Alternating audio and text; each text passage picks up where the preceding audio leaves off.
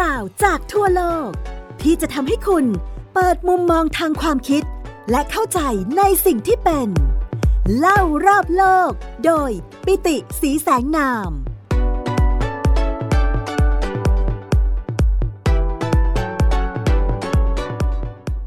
วัสดีครับ คุณผู้ฟังที่รักทุกท่านสำหรับตอนที่แล้วเนี่ยเราพูดถึงเรื่องของรสชาติอูมามิไปนะครับ ก็มีคุณผู้ฟังจำนวนมากบอกมาเลยว่า โอ้โห ฟังแล้วเกิดความรู้สึกหิวตามขึ้นมาสัปดาห์นี้พอดแคสต์ของเราเล่ารอบโลกจะมาคุยกันในเรื่องของอาหารต่อเนื่องครับ สัปดาห์นี้จะขอเล่าเรื่องของอาหารจีนครับ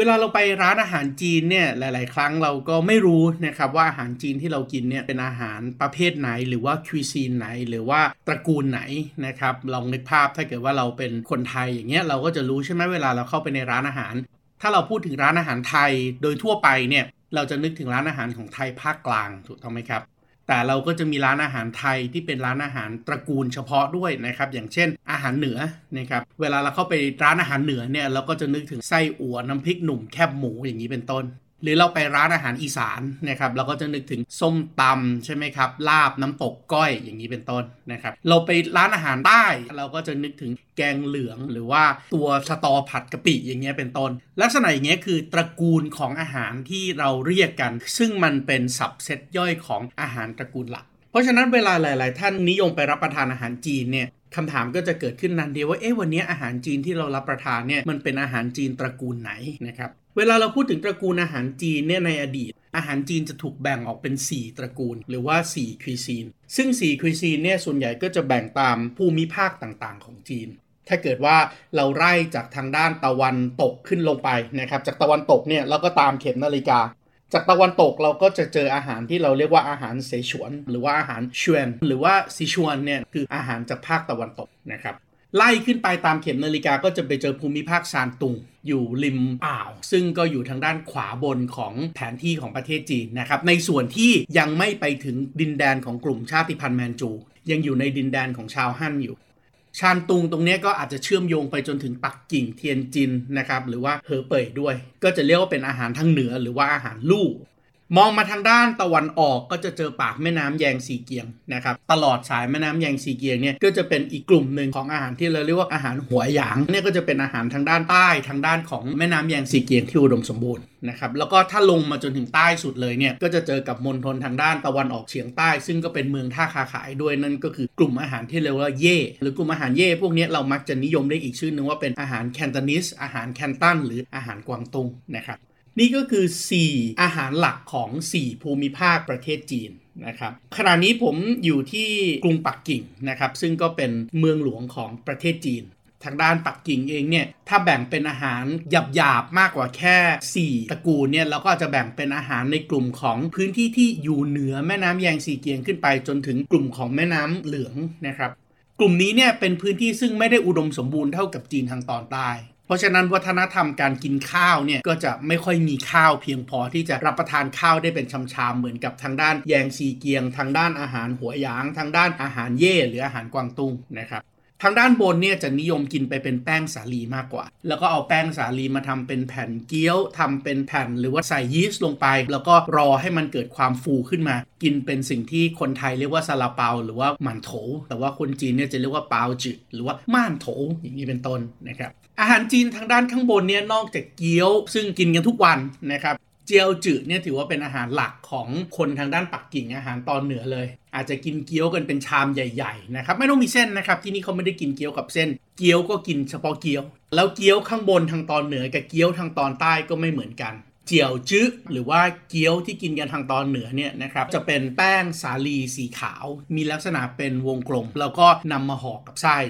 ไส้เนี่ยอาจจะเป็นไส้ที่เป็นเนื้อสัตว์ก็ได้ หรือว่าไส้ที่เป็นผักก็ได้นะครับแล้วก็ห่อแล้วก็จะนำไปนึ่งนำไปทอดนำไปจี่หรือว่านำไปต้มก็ได้ แล้วก็มีความเชื่อว่าไอ้รูปร่างของเจียวจืดหรือว่าเกี๊ยวที่ห่อแบบนี้เนี่ยมันเหมือนกับตัวเงินโบราณ ที่เราเคยเห็นเงินเป็นก้อนๆของจีนที่เป็นเงินตำลึงทองอย่างนั้นนะครับเวลาเราไปซื้อทองแท่งที่ร้านทองคำเขาก็ยังทำเป็นรูปร่างของเงินโบราณของจีนแบบนั้นอยู่ เช่นเดียวกัน ก็เลยถือว่าเป็นอาหารมงคล เวลาที่คนจีนมีเทศกาลต่างๆ มาพร้อมหน้าพร้อมตากันก็จะกินเจียวจื้อนะครับ ในขณะที่ทางตอนใต้ เกี๊ยวที่เรารู้จักก็จะไม่เหมือนกับเกี๊ยวข้างบน เกี๊ยวทางตอนใต้เนี่ยเรียกว่าหุ่นตุ้นนะครับหรือว่าหุ่นตุน หรือว่าที่ฝรั่งเอาไปเรียกว่าวันทันเพราะฉะนั้นเกี๊ยวทางด้านตอนบนฝรั่งจะเรียกว่าดัมพลิงแต่ว่าทางใต้แม่น้ำแยงซีเจียงลงมาเนี่ยจะเรียกว่าเป็นวันทันหรือว่าหุนตุนนะครับซึ่งจะเกิดจากแป้งสาลีที่ใส่ไข่ลงไปด้วย แผ่นเกี๊ยวจะมีสีเหลือง และทำเป็นสี่เหลี่ยมครับ แล้วเวลาห่อจะห่อเป็นก้อนก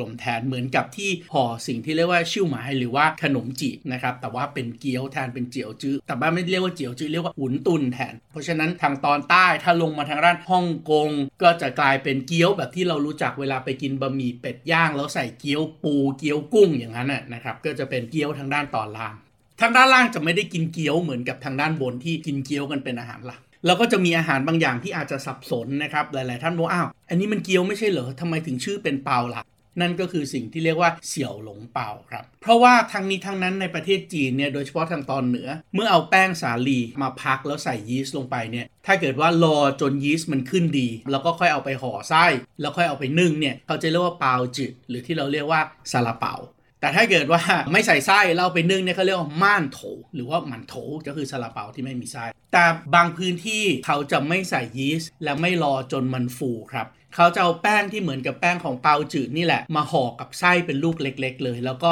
ใส่ลงไปในลังถึงที่เป็นตะกร้าเล็ก ๆ แล้วก็แยกนึ่งเป็นลูกๆลูกๆลูกๆโดยในแต่ละลังถึงเนี่ยก็จะมีความพิเศษอยู่อย่างหนึ่งด้วย ก็คือเขาจะเอาน้ำซุปเนี่ยนะครับไปต้มจนเดือด น้ำซุปที่มาจากโครงกระดูกของหมู หรือจะเป็นโครงกระดูกของไก่หรืออะไรก็ตามนะครับไปต้มจนมันเดือดเราก็ได้น้ำซุปที่เข้มข้นมากๆ แล้วน้ำซุปที่เข้มข้นมากๆเนี่ยพอทิ้งไว้ข้างคืนในอากาศที่เย็น สิ่งที่เกิดขึ้นก็คือน้ำซุปนั้นอะมันจะแข็งตัวกลายเป็นวุ้น หรือกลายเป็นเจลลี่เทคนิคนี้เป็นเทคนิคซึ่งอาหารฝรั่งนำมาใช้นะครับ แต่ว่าจริงๆเนี่ยเป็นเทคนิคที่คิดค้นโดยชาวอาหรับตั้งแต่ 1,100 ปีที่แล้ว เขาเรียกเทคนิคนี้ว่าคาริสนั่นก็คือการเอาน้ำซุปมาทิ้งไว้ข้ามคืน จนไอ้คอลลาเจนในน้ำซุปเนี่ยมันเซตตัวกลายเป็นวุ้น แล้วหลังจากนั้นก็เอาวุ้นเหล่านี้มาสับใส่ลงไปในอาหารต่างๆ แล้วพออาหารนั้นไปผ่านกระบวนการอะไรสักอย่างหนึ่งวุ้นนั้นก็จะกลับกลายมาเป็นของเหลว แล้วก็ขังตัวอยู่ในเนื้อของอาหารนั้น อาหารฝรั่งเศสก็เอาเทคนิคนี้ไปใช้เรียกว่า aspic ในขณะที่อาหารจีนสิ่งที่โดดเด่นมากที่สุดก็คือเปาแบบที่ผมบอกนี่แหละ เปาในรูปแบบที่ไม่มียีสต์ไม่รอให้ยีสต์มันขึ้นตัว แล้วก็เนื้อไส้ที่ใส่เนี่ยส่วนใหญ่ก็จะเป็นเนื้อหมูผสมกับเนื้อปูนะครับเวลาทำก็เอาเนื้อหมูกับเนื้อปูเนี่ยสับรวมไปกับไอ้วุ้นของน้ำซุปคอลลาเจนตรงนี้เนี่ยแล้วก็ค่อยเอายัดใส่ลงไปในไส้ของซาลาเปาแบบที่ไม่มียีสต์แล้วหลังจากนั้นก็แยกนึ่งเป็นซาลาเปาลูกเล็กนิดนึงนะครับแล้วก็แยกนึ่งเป็นตะกร้าตะกร้าตะกร้า และความที่เอาซาลาเปาลูกเล็ก นึ่งในเข่งหรือว่าตะกร้าไม้ไผ่เนี่ย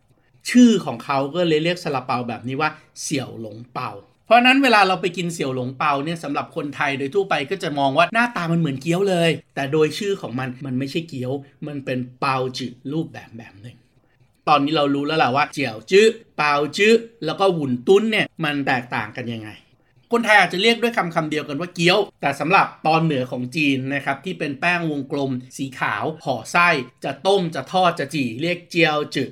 ถ้าใส่ยีสต์ลงไปแล้วห่อไส้เรียกเปาจืดถ้าไม่ใส่ไส้เรียกม่านโถ ถ้าเป็นตอนใต้ใส่ไข่ลงไปในแป้งด้วย แล้วแป้งเป็นแป้งสี่เหลี่ยมเรียกหุนตุ้นหุนตุนนะครับหรือว่าวันตันก็เป็นเกี๊ยวอีกแบบหนึ่งแบบที่เรารู้จัก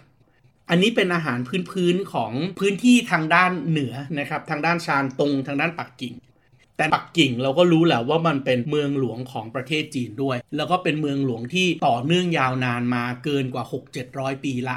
ถ้ารวมราชวงศ์เก่าๆกว่านี้ก็ยิ่งยาวนานมากกว่านี้อีกนะครับเรากำลังพูดถึงตั้งแต่สมัยของราชวงศ์หมิง ต่อด้วยราชวงศ์ชิง ซึ่งเป็นสองราชวงศ์สุดท้ายของจีน ราชวงศ์หมิงเนี่ยโอ้โห ก็ต่อเนื่องยาวนานมาก ๆ ดูแลประเทศจีนมาตั้งแต่ยุคของเมื่อสัก 600 กว่าปีที่แล้วหมิงไดนาสตี้เนี่ยย้ายเมืองหลวงจากเมืองหลวงทางตอนใต้ขึ้นไปอยู่ที่ปักกิ่งหมิงไดนาสตี้เนี่ยก็ดูแลประเทศจีนอยู่ประมาณสัก 300 ปี ตั้งแต่ช่วงกลางของศตวรรษที่ 14 ไปจนช่วงกลางของศตวรรษที่ 17 ราชวงศ์หมิงเนี่ยก็ถือว่าเป็นคนฮั่นที่กลับขึ้นมาครองอำนาจได้นะครับแล้วก็ต่อด้วยราชวงศ์ของชาวแมนจู ก็คือราชวงศ์ชิง ซึ่งเป็นราชวงศ์สุดท้ายของประเทศจีนสำหรับผู้นำสูงสุดหรือว่าจักรพรรดิไม่ว่าจะเป็นจักรพรรดิของหมิง หรือจักรพรรดิของชิงที่อยู่ที่ปักกิ่งเนี่ยก็จะต้องรับประทานอาหารที่เลิศเลอสูงค่ามากที่สุด นั่นก็เลยทำให้อาหารทางด้านเหนือที่เรียกว่าอาหารมณฑลชานตง เมื่อรวมกับอาหารที่เสิร์ฟในพระราชวังเนี่ยกลายเป็นอาหารที่เราถือว่าเป็นอาหารชาววังของคนจีน เวลาเราพูดถึงปักกิ่งเนี่ยสามสิ่งที่คนมาปักกิ่งจะต้องทำให้ได้นะครับก็ถือว่าถ้าไม่ได้ทำสามสิ่งนี้ไม่มาถึงปักกิ่งสามสิ่งนี้ก็คือ 1. ต้องไปกำแพงเมืองจีน อย่างที่ 2 ต้องไปชมพระราชวังต้องห้ามและอย่างที่ 3 ต้องไปรับประทานเป็ดปักกิ่งครับ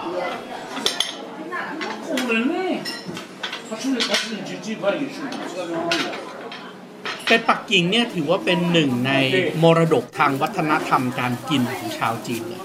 เป็ดปักกิ่งในประเทศจีนเนี่ยจะเรียกว่าขาวยา ซึ่งจริงๆก็แปลว่าเป็ดย่างนะครับ ในปักกิ่งเนี่ยมีเป็ดย่างขายเยอะแยะมากมายเต็มไปหมดนะครับขาวยาเนี่ยสามารถที่จะหากินได้ตั้งแต่ราคาถูกๆจานละ 20-25 หยวนก็มีละ คิดเป็นประมาณ 100 บาท 150 บาทไม่เกินนี้ ไปจนถึงเป็ด1ตัวราคา 2,000 หยวนก็มี เป็ด1ตัวราคา 600 หยวนก็มี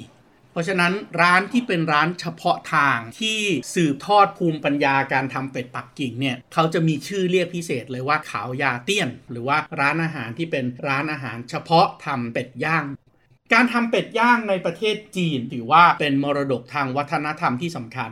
มีประวัติศาสตร์ต่อเนื่องกันยาวนาน เวลาเราพูดถึงเป็ดปักกิ่งเนี่ยจริงๆแล้วมันเริ่มต้นในจีนเขาบอกว่ามีอยู่ 2ตำนานตำนานหนึ่งเนี่ยบอกว่าจริง ๆ แล้วมาตั้งแต่ก่อนสมัยของราชวงศ์หมิงแล้วแหละ เป็นสมัยของราชวงศ์หยวน หรือว่าราชวงศ์ของคนมองโก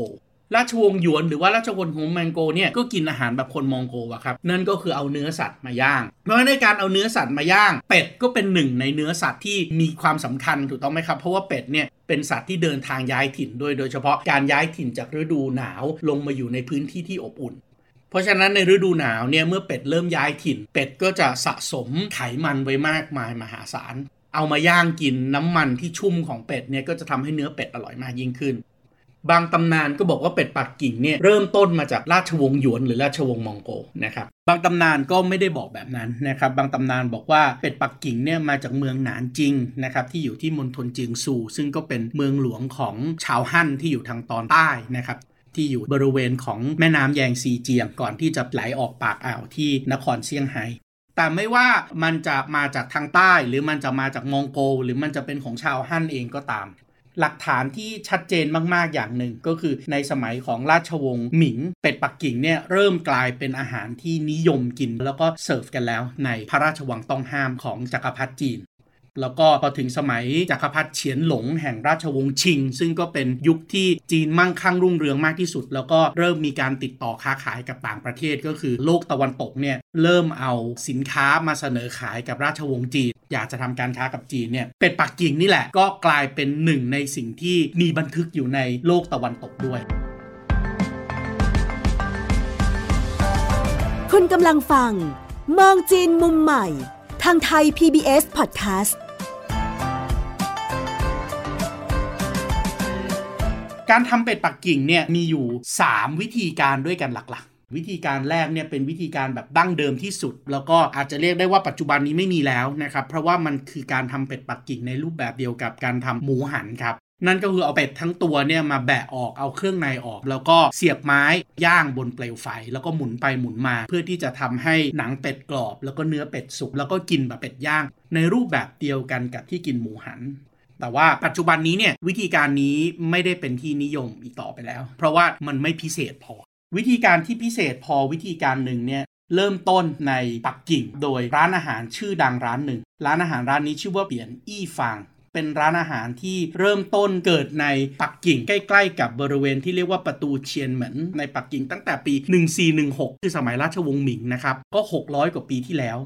ร้านเปียนี่ฟางเนี่ยเกิดขึ้น แล้ววิธีการทำของเปียนี่ฟางก็คือเขาจะเอาเป็ดที่ถือว่าเป็นเป็ดที่เลี้ยงมาโดยวิธีการเฉพาะ ปัจจุบันนี้ถ้าขึ้นไปทางตอนเหนือของปักกิ่งออกไปทางด้านเหนือของปักกิ่งนอกเมืองเนี่ยเขาจะยังมีกลุ่มวิธีการทำฟาร์มเป็ดที่เรียกว่าเถียนยาอยู่นะครับเถียนยาหรือว่าเปียนยาเตี้ยนเนี่ยนะครับยังมีอยู่วิธีการทำก็คือเขาจะเอาลูกเป็ดมาเลี้ยงโดยใน 45 วันแรก หรือว่าเดือนครึ่งตั้งแต่ลูกเป็ดออกมาจากไข่เนี่ย เขาจะเลี้ยงแบบฟรีแลนซ์ครับ ก็คือให้วิ่งกินอาหารไปในพื้นที่ที่อยากจะให้มันเลี้ยงแล้วอาหารดีน้ำดีอุดมสมบูรณ์ เป็ดเหล่านี้จะต้องคัดเลือกแต่เฉพาะเป็ดที่มีขนสีขาวทั่วทั้งตัวเท่านั้น แล้วหลังจากนั้นพอได้ลูกเป็ด ซึ่งแข็งแรงแล้วก็โตครบ 45 วันละ คราวนี้เขาจะต้องถูกนำมาขุนวิธีการถูกนำมาขุนก็คือจะต้องบังคับให้กินอาหารอย่างต่อเนื่องเลย วันละ 4 มื้อ วิธีการกินก็อาจจะยังเป็นเครื่องหมายคำถามอยู่สำหรับหลาย ๆ คนว่าเอ๊ะมันเป็นการบังคับให้สัตว์ต้องกินอาหารหรือเปล่า แต่ว่าโดยสูตรของเขาเนี่ยเขาทำแบบนี้ แล้วก็กินอาหารที่เร่งให้เกิดไขมันมากที่สุด ขุนตรงนี้ต่อมาอีกประมาณ 20 วัน จนกระทั่งเป็ดหนึ่งตัวเนี่ยน้ำหนักประมาณ 6 กิโลกรัมหลังจากนั้นเขาก็จะเอาเป็ดตรงนี้มาชำแหละ พอชำแหละเสร็จเอาเครื่องในออกเขาก็จะล้างแล้วก็อัดอากาศเข้าไปในตัวครับ การสูบลมหรืออัดอากาศที่แรงดันสูงเข้าไปเนี่ยมันจะทำให้ส่วนของหนังกับส่วนของเนื้อแยกออกจากกัน และหลังจากนั้นถึงจะเอาน้ำมันเดือดๆเนี่ยมาราดที่หนังของมันเพื่อให้หนังของมันเนี่ยตึงตัว แล้วก็ลมที่อัดไว้เนี่ยจะทำให้หนังกับเนื้อเนี่ยแยกกัน เวลาแล่เนี่ยมันจะแล่ออกได้ง่ายหลังจากนั้นก็ทาด้วยน้ำตาลที่เคี่ยวกับพุทราเพื่อที่จะได้รสชาติที่เข้มข้นแล้วก็ทาหนังหมักไว้ แล้วก็หมักทิ้งไว้เอาไปผึ่งลมจนแห้ง เป็นเวลาสักระยะหนึ่งจนไอซอสที่ทำจากน้ำตาลที่เป็นซอสหวานๆจากพุทราเนี่ยมันหายเหนียวแห้งกับตัวเป็ดไปซะก่อน หลังจากนั้นจึงเอามาย่าง วิธีการย่างของร้านเปียนี่ฟังเนี่ยเขาจะทำห้องขึ้นมาห้องหนึ่งคล้ายๆ baking chambers อะเป็นห้องที่เป็นกำแพงเป็นอิฐแล้วก็มีประตูปิดเปิด แล้วหลังจากนั้นจะเอาเป็ดเนี่ยไปแขวนไว้เอาเป็ดไปแขวนไว้แล้วก็จะมีห้องที่ใส่เชื้อเพลิงอีกห้องหนึ่งอยู่ติดกัน ต่อท่อความร้อนเข้ามาในแชมเบอร์นี้ แล้วก็ก่อกองไฟไว้ในอีกห้องหนึ่ง แล้วปล่อยให้ความร้อนมันไหลเข้ามาในห้องที่แขวนเป็ดไว้จนกระทั่งเป็ดสุกดี แล้วก็หนังกรอบวิธีการแบบนี้เป็นวิธีการของร้านเปียนี่ฝั่งที่ใช้วิธีการอบจริงๆ เป็ดปักกิ่งไม่ใช่เป็ดย่างนะครับ แต่ว่าเป็นเป็ดอบที่เกิดขึ้นจากการเอาน้ำมันไปราดตัวของเป็ดจนหนังกรอบแล้วเรียบร้อยก่อน วิธีการนี้ก็ถือว่าเป็นวิธีการซึ่งเปียนี่ฟางเขาก็เคลมนะครับว่าเขาเป็นต้นตำรับแรกเลยที่ทำเป็ดปักกิ่งขึ้นมา จากร้านที่มหานครปักกิ่งใกล้ๆกับประตูเชียนเหมือนในปี 1416ในขณะที่อีกสูตรหนึ่งสูตรนี้เป็นสูตรของร้านที่ชื่อว่าชวนจิวเตอ๋อร้านชวนจูเตอร์เนี่ยเปิดร้านในปี 1864 หลังจากเปียนี่ฟังมา 200 ปี แต่เขาเองก็เป็นคนคิดค้นวิธีการย่างเป็ดในอีกรูปแบบหนึ่งนะครับ เริ่มต้นเหมือนเปียนี่ฟังหมดทุกอย่างเลยในเรื่องของการเลี้ยงเป็ด แต่ว่าพอถึงวิธีการย่างเป็ดเนี่ยเขาจะเอาเป็ดเนี่ยมาแขวนแล้วก่อกองไฟข้างใต้ โดยเขามีสูตรว่าไม่ใช่ใช้ฟืนอะไรก็ได้ แต่ฟืนเนี่ยจะต้องมาจากเนื้อไม้ของต้นไม้ที่ให้กลิ่นหอม ในประเทศจีนเนี่ยเขาถือว่าไม้ที่เป็นต้นพุทรา ต้นพีชแล้วก็ต้นสาลี่ต้นพีชหรือว่าต้นทอต้นสาลี่ต้นพุทราเนี่ยเป็นฟืนที่ทราบคือเลือกส่วนที่ดีของมันมา แล้วเหลาเป็นแท่งเล็ก ๆ แล้วเอาไปเผามันจะเกิดความหอม เพราะฉะนั้นความแปลกแล้วก็ความพิเศษของเป็ดปักกิ่งของชวนจูเต๋อมันอยู่ตรงที่ความหอมของหนังครับเนื่องจากเขารมควันด้วยฟืนที่ทำจากไม้ที่มีความหอมต่อเนื่องกันประมาณสักครึ่งชั่วโมงจนถึง 45 นาที ให้เป็ดทั้งตัวเนี่ยมันสุกหนังกรอบ กระบวนการที่แตกต่างกันตรงนี้ก็เลยทำให้ณปัจจุบันเป็ดปักกิ่งหลักๆเนี่ยมีอยู่ 2 สูตร คือสูตรแบบเปียนอี้ฟางกับสูตรแบบชวนจิ๋วเต๋อซึ่งทั้ง 2 สูตรเองเนี่ยสิ่งที่สำคัญมากกว่าก็คือวิธีการเสิร์ฟวิธีการเสิร์ฟที่ดีเนี่ยเชฟที่เก่งจะต้องเอาเป็ดที่ย่างออกมาใหม่ๆเนี่ยนะครับและยังมีความร้อนสูงอยู่เนี่ยมารีบแล่เลยครับต้องแล่ให้เสร็จโดยที่เป็ดยังไม่คายความร้อน หนังถึงยังกรอบอยู่ แล้วเขาก็มีความเชื่อว่าถ้าเชฟที่เก่งจริงๆเนี่ยเวลาแล่เก่งๆเนี่ยจะต้องแล่ได้ 108 ชิ้น โดยค่อยๆแล่จากหนังก่อน แต่ว่าหนังเป็ดปักกิ่งที่ปักกิ่งกับหนังเป็ดปักกิ่งที่เมืองไทยไม่เหมือนกันนะครับหนังเป็ดปักกิ่งที่เมืองไทยเราแล่เอาเฉพาะหนัง และแล่เป็นแผ่นใหญ่ ๆ แผ่นขนาดประมาณสัก 3 นิ้วคูณ 3 นิ้ว ในขณะที่เป็ดปักกิ่งที่ประเทศจีนเนี่ยจะแล่หนังออกมาเป็นริ้วริ้วริ้วริ้วริ้วริ้วบางๆ แล้วก็พอหนังหมดก็จะเป็นหนังที่ติดเนื้อละ แล้วเวลาคีบเนี่ยเขาก็จะคีบทั้งหนังล้วนแล้วก็หนังติดเนื้อมาวางบนแผ่นแป้ง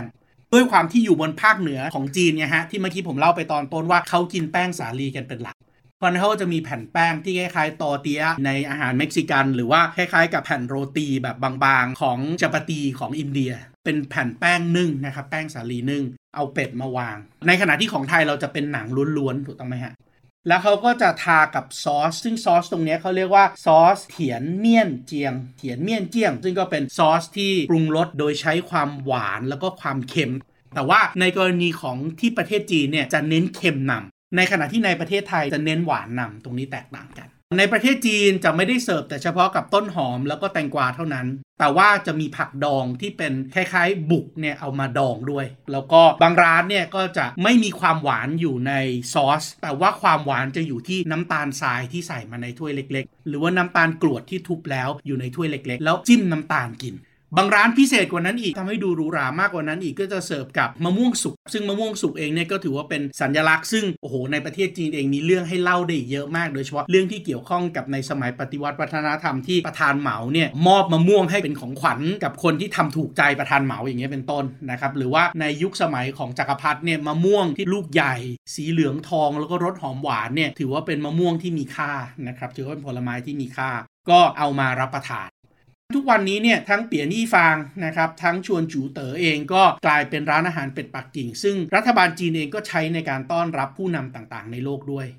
ในปี 1971 เมื่อ Henry Kissinger Secretary of State หรือว่ารัฐมนตรีว่าการกระทรวงการต่างประเทศของอเมริกา แอบบินจากปากีสถานไปพบกับโจเอนไลน์เพื่อที่จะเริ่มต้นการสถาปนาความสัมพันธ์ระหว่างอเมริกากับจีนแผ่นดินใหญ่ขึ้นมาอีกครั้งหนึ่งเนี่ยหลังจากการเจรจาแล้วนายกรัฐมนตรีโจวเอินไหลเองก็เลี้ยงเป็ดปักกิ่ง Henry Kissinger แล้ว Henry Kissinger ก็บอกว่านี่คืออาหารจีนที่เขาชื่นชอบมากที่สุด หรือตอนที่ประธานาธิบดีริชาร์ดนิกสันเดินทางไปจีน โดยที่อเมริกากับจีนยังไม่สถาปนาความสัมพันธ์อย่างเป็นทางการกันเลยในปี 1972 เนี่ย ในการเลี้ยงต้อนรับอาหารที่นำมาเลี้ยงต้อนรับก็เป็นเป็ดปักกิ่งเช่นเดียวกันนะครับ เล่าถึงเรื่องอาหารไปแล้วในปักกิ่งแล้วก็ทางตอนเหนือของจีนเนี่ย ถ้าพูดถึงเครื่องดื่มที่จะทานคู่กับอาหารจีน ทางด้านเหนือของปักกิ่งเนี่ย เครื่องดื่มที่นิยมมากที่สุดก็คือ茉莉花茶 นะครับ 茉莉花茶 ก็คือชามะลิ หรือว่า jasmine tea จีนเนี่ยไม่ได้เป็นชาติที่เป็นต้นตำรับของดอกมะลินะครับ เพราะว่าดอกมะลิเองจริงๆเนี่ยมาจากทางด้านเอเชียตะวันออกเฉียงใต้ เชื่อกันว่าดอกมะลิเนี่ยเดินทางไปจากเอเชียตะวันออกเฉียงใต้ผ่านทางอินเดียนะครับแล้วก็เข้าไปในจีนบนเส้นทางสายไหมตั้งแต่สมัยราชวงศ์ฮั่นก็คือตั้งแต่เมื่อ 2,200 ปีที่แล้ว เพราะฉะนั้นไม่ใช่เรื่องแปลกที่คนจีนจะเรียกดอกมะลิว่าหมอลี่ฮัว ซึ่งฮัวแปลว่าดอกไม้ ในหมอลี่ก็คือคำว่ามะลินั่นแหละนะครับในเอเชียตะวันออกเฉียงใต้เองไม่ว่าจะเป็นในภาษาไทยในภาษาเขมรเนี่ยก็เรียกดอกมะลิว่ามะลิเหมือนกันทั้งสิ้น เพราะฉะนั้นก็เชื่อได้ว่าดอกมะลิเนี่ยเดินทางไปจากเอเชียตะวันออกเฉียงใต้ แล้วก็เข้าไปแพร่หลายกันในประเทศจีน โดยแหล่งปลูกดอกมะลิที่มาทำชาที่ดีที่สุดของจีนเนี่ยจะอยู่ที่เมืองฟูเจียนนะครับมณฑลฟูเจียนของจีนนอกจากที่มณฑลฟูเจียนแล้วก็ยังมีอีกหลาย ๆ เมืองที่ผลิตดอกมะลิได้นะครับปลูกดอกมะลิแล้วก็เก็บเกี่ยวได้ แต่ว่าที่ภาพลักษณ์ดีที่สุดนิยมมากที่สุด ถือว่าเป็นดอกมะลิที่หอมที่สุดของจีนเนี่ยต้องมาจากฟูเจียน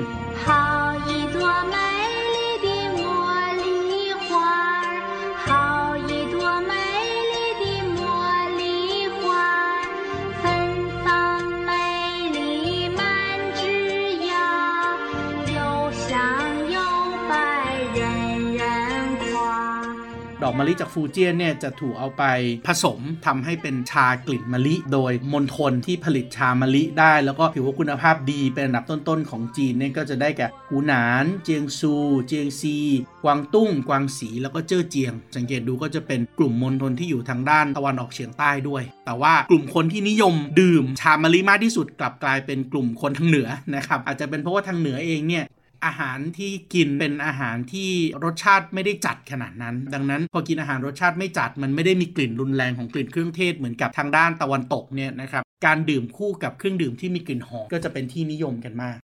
หลายๆท่านอาจจะงงว่าเอาแล้วใบชามันมีกลิ่นของมะลิได้ยังไง วิธีการทำชามะลิเนี่ยเริ่มจากการเก็บใบชาก่อน ซึ่งปกติคุณภาพของใบชาที่ดีที่สุดเนี่ยคือใบชาที่เก็บในช่วงของฤดูใบไม้ผลิ ก็จะเก็บในฤดูใบไม้ผลิเนี่ยแล้วก็ผ่านกระบวนการตากแห้งจนกลายเป็นใบชา แล้วก็เก็บไว้จนถึงช่วงปลายฤดูร้อน ช่วงปลายฤดูร้อนนี่ก็จะเป็นช่วงซึ่งดอกมะลิออกมากที่สุด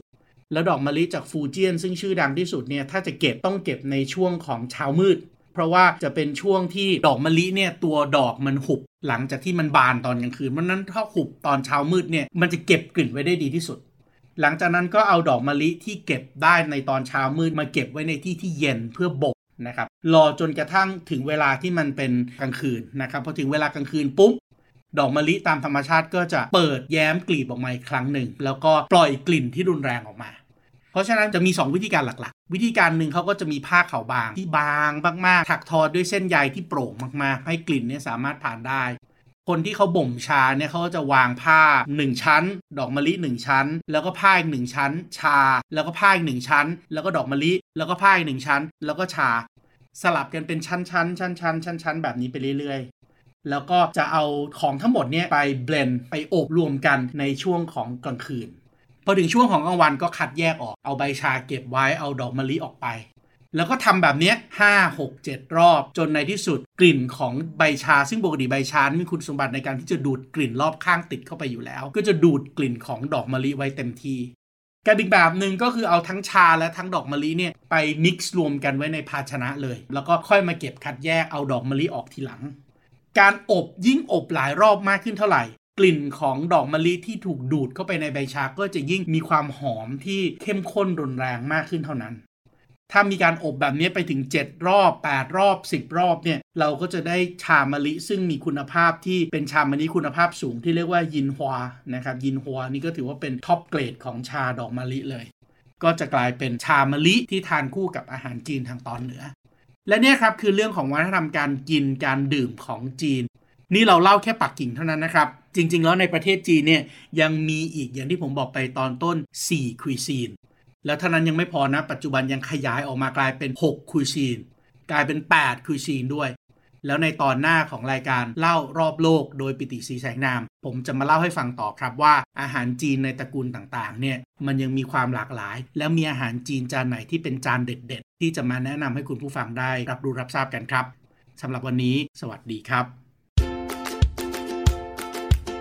ติดตามรับฟังรายการ เล่ารอบโลก ได้ทางเว็บไซต์และแอปพลิเคชันไทย PBS Podcast และติดตามความเคลื่อนไหวรายการได้ที่ สื่อสังคมออนไลน์ Thai PBS Podcast ทั้ง Facebook, Instagram, YouTube และ Twitter